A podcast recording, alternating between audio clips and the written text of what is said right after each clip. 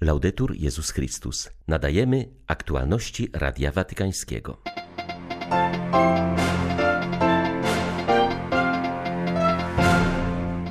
Kiedy dziękujemy, wyrażamy pewność bycia kochanymi. Prowadzi to do odkrycia miłości jako siły rządzącej światem, powiedział papież podczas audiencji ogólnej. Franciszek zaapelował do wspólnoty międzynarodowej o pomoc dla dotkniętej trzęsieniem ziemi Chorwacji. Argentyński Senat zatwierdził ustawę o zabijaniu nienarodzonych dzieci, wcześniej uchwaloną przez Izbę Deputowanych. 30 grudnia witają Państwa ksiądz Krzysztof Ołdakowski i Łukasz Sośniak. Zapraszamy na serwis informacyjny. Nie jesteśmy już włóczęgami błąkającymi się to tu, to tam. Nie, mamy dom. Zamieszkujemy w Chrystusie i ze środka tego domu kontemplujemy całą resztę świata. I On wtedy jawi się nam jako nieskończenie piękniejszy. Te słowa papież wypowiedział podczas dzisiejszej audiencji ogólnej transmitowanej z biblioteki Pałacu Apostolskiego. Franciszek poświęcił swoją katechezę modlitwie dziękczynienia, wyszedł od ewangelicznej historii uzdrowienia dziesięciu trędowatych, z których tylko jeden, Samarytanin, wrócił, aby podziękować Jezusowi i uwielbić Boga za otrzymaną łaskę. Ojciec Święty zwrócił uwagę, że opowiadanie o tym zdarzeniu pokazuje, że ludzie dzielą się na tych, którzy nie dziękują i tych, którzy to czynią. Tych, którzy wszystko przyjmują, jakby się im to należało, i tych, którzy przyjmują wszystko jako dar, jako łaskę. Przywołał także cytat z katechizmu: Każde wydarzenie, każda potrzeba może stać się przedmiotem dziękczynienia. Modlitwa dziękczynna zawsze zaczyna się w tym miejscu, od uznania, że poprzedza nas łaska. Zostaliśmy pomyślani, zanim nauczyliśmy się myśleć. Zostaliśmy pokochani, zanim nauczyliśmy się kochać.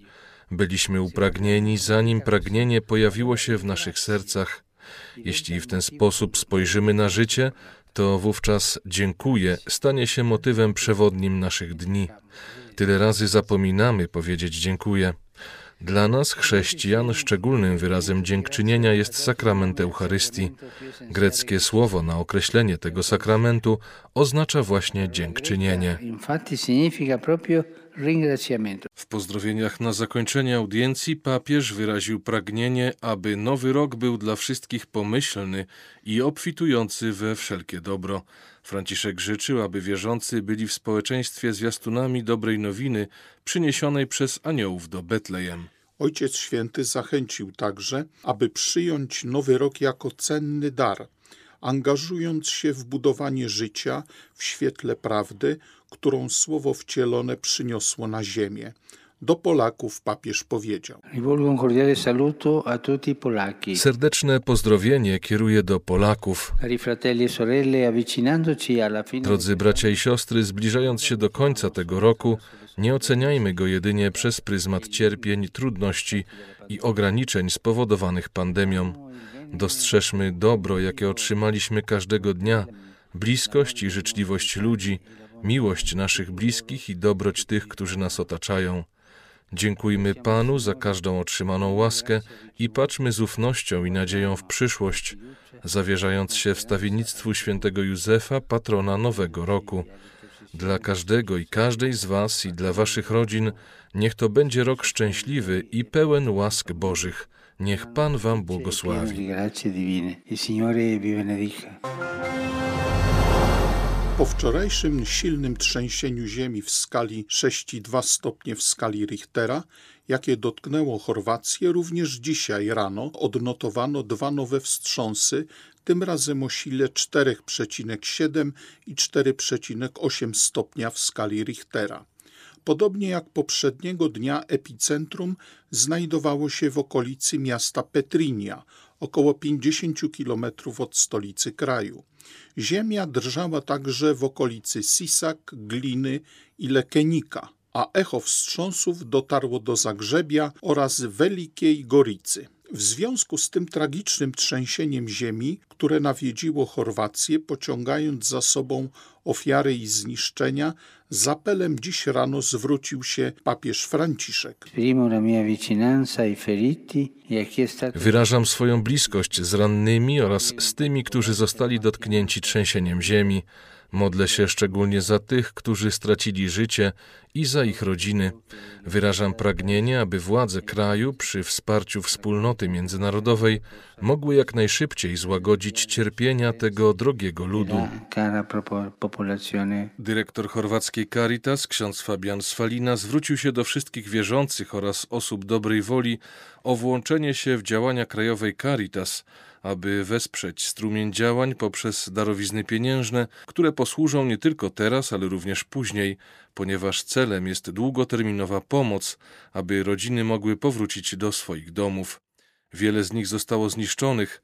Parafie na terenach dotkniętych trzęsieniem ziemi proszą o udzielenie schronienia tym, którzy pozostali bez dachu nad głową. Pilnie potrzebna jest żywność, ciepłe ubrania oraz środki higieny.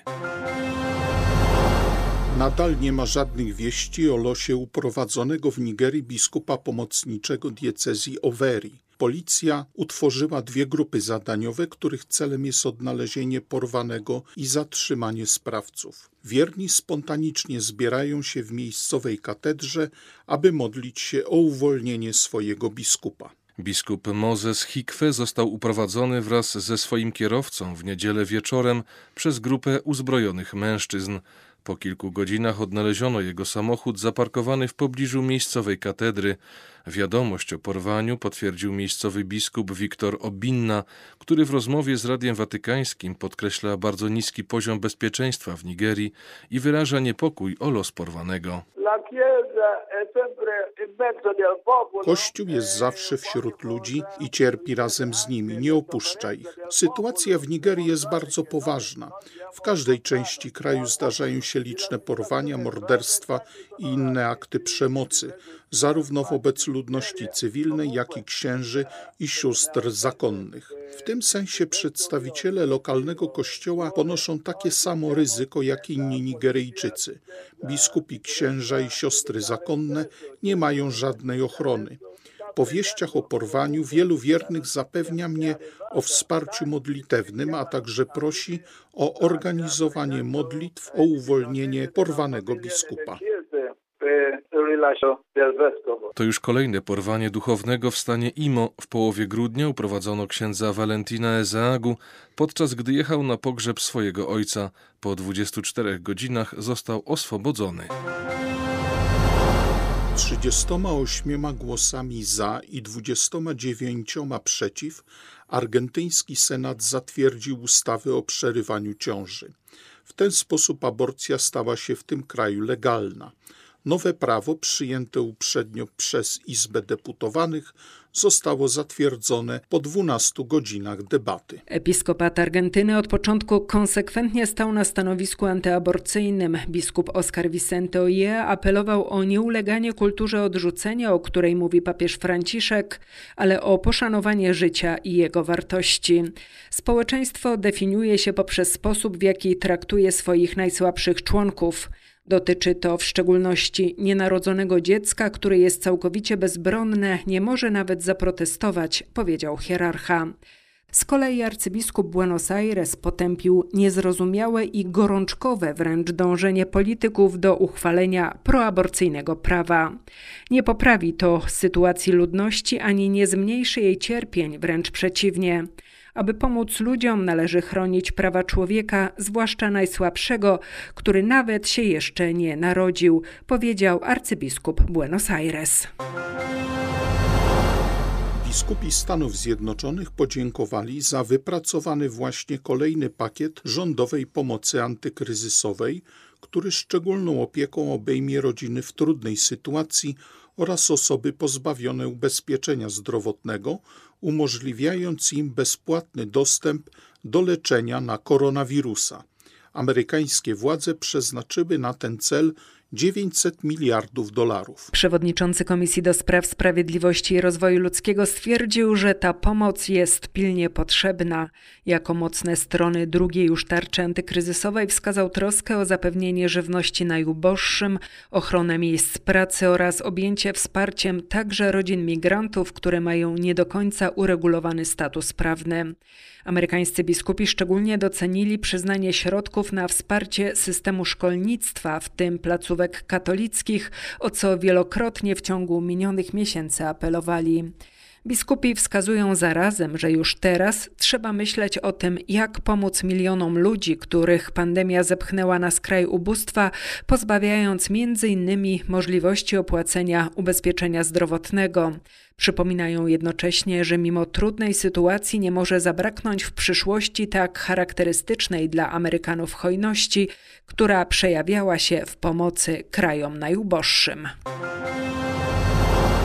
Miliony duchowych pielgrzymów, stworzenie niezwykłej wspólnoty serc i ochronienie tego, co dla Jasnej Góry najważniejsze, czyli miłości do Eucharystii, Matki Najświętszej i bliskości, zwłaszcza Polaków z tym świętym miejscem, to zdaniem Paulinów najkrótsze podsumowanie minionego roku w częstochowskim sanktuarium. Rzecznik ojciec Michał Legan zauważa, że Jasna Góra ani na chwilę nie została zamknięta dla pielgrzymów, a Paulini starali się służyć tak, jak było to możliwe. Spędziliśmy ten czas i czekając w konfesjonałach na naszych wiernych i sprawując liturgię dla tych, którzy tylko mogli wejść. Myślę, że możemy bez szczególnych wyrzutów sumienia ten rok zakończyć z taką świadomością, że posłużyliśmy wiernym na tyle, na ile się dało, jednocześnie z całym tym rozsądnym podejściem do epidemii, które nie pozwoliło nam szarżować, narażać niczyjego zdrowia ani życia. Rok 2020 zmusił nas, byśmy odkryli na nowo nasze pustelnicze, eremickie powołanie, co należy traktować jako szczególny znak w obchodzonym przez Paulinów roku jubileuszowym 750. rocznicy śmierci założyciela, błogosławionego Eusebiusza, dodaje rzecznik. Zaznacza, że ten rok to na Jasnej Górze nadal czas przygotowania do beatyfikacji prymasa Wyszyńskiego i odkrywania jego maryjnej drogi do świętości, a także przywoływania dziedzictwa Jana Pawła II w stulecie jego urodzin. Dla Radia Watykańskiego Izabela Tyras, Radio Jasna Góra. Pandemia koronawirusa nie pozostała bez wpływu na Kościół w Polsce. W kończącym się roku zmianie lub odwołaniu uległo wiele wcześniej zaplanowanych wydarzeń.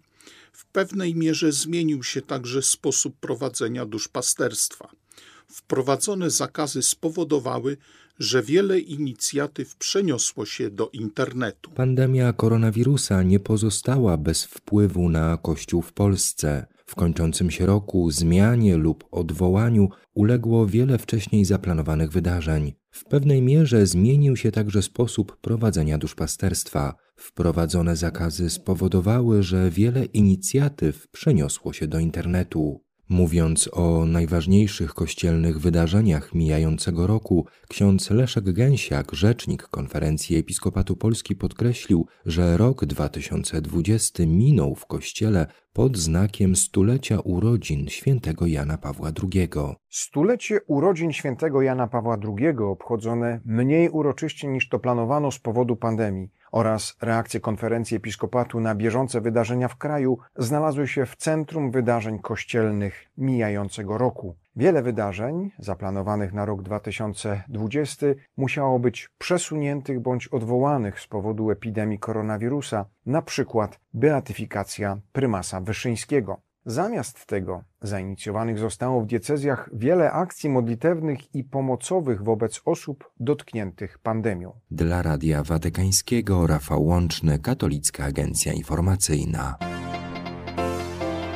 Były to aktualności Radia Watykańskiego. Laudetur Jezus Chrystus.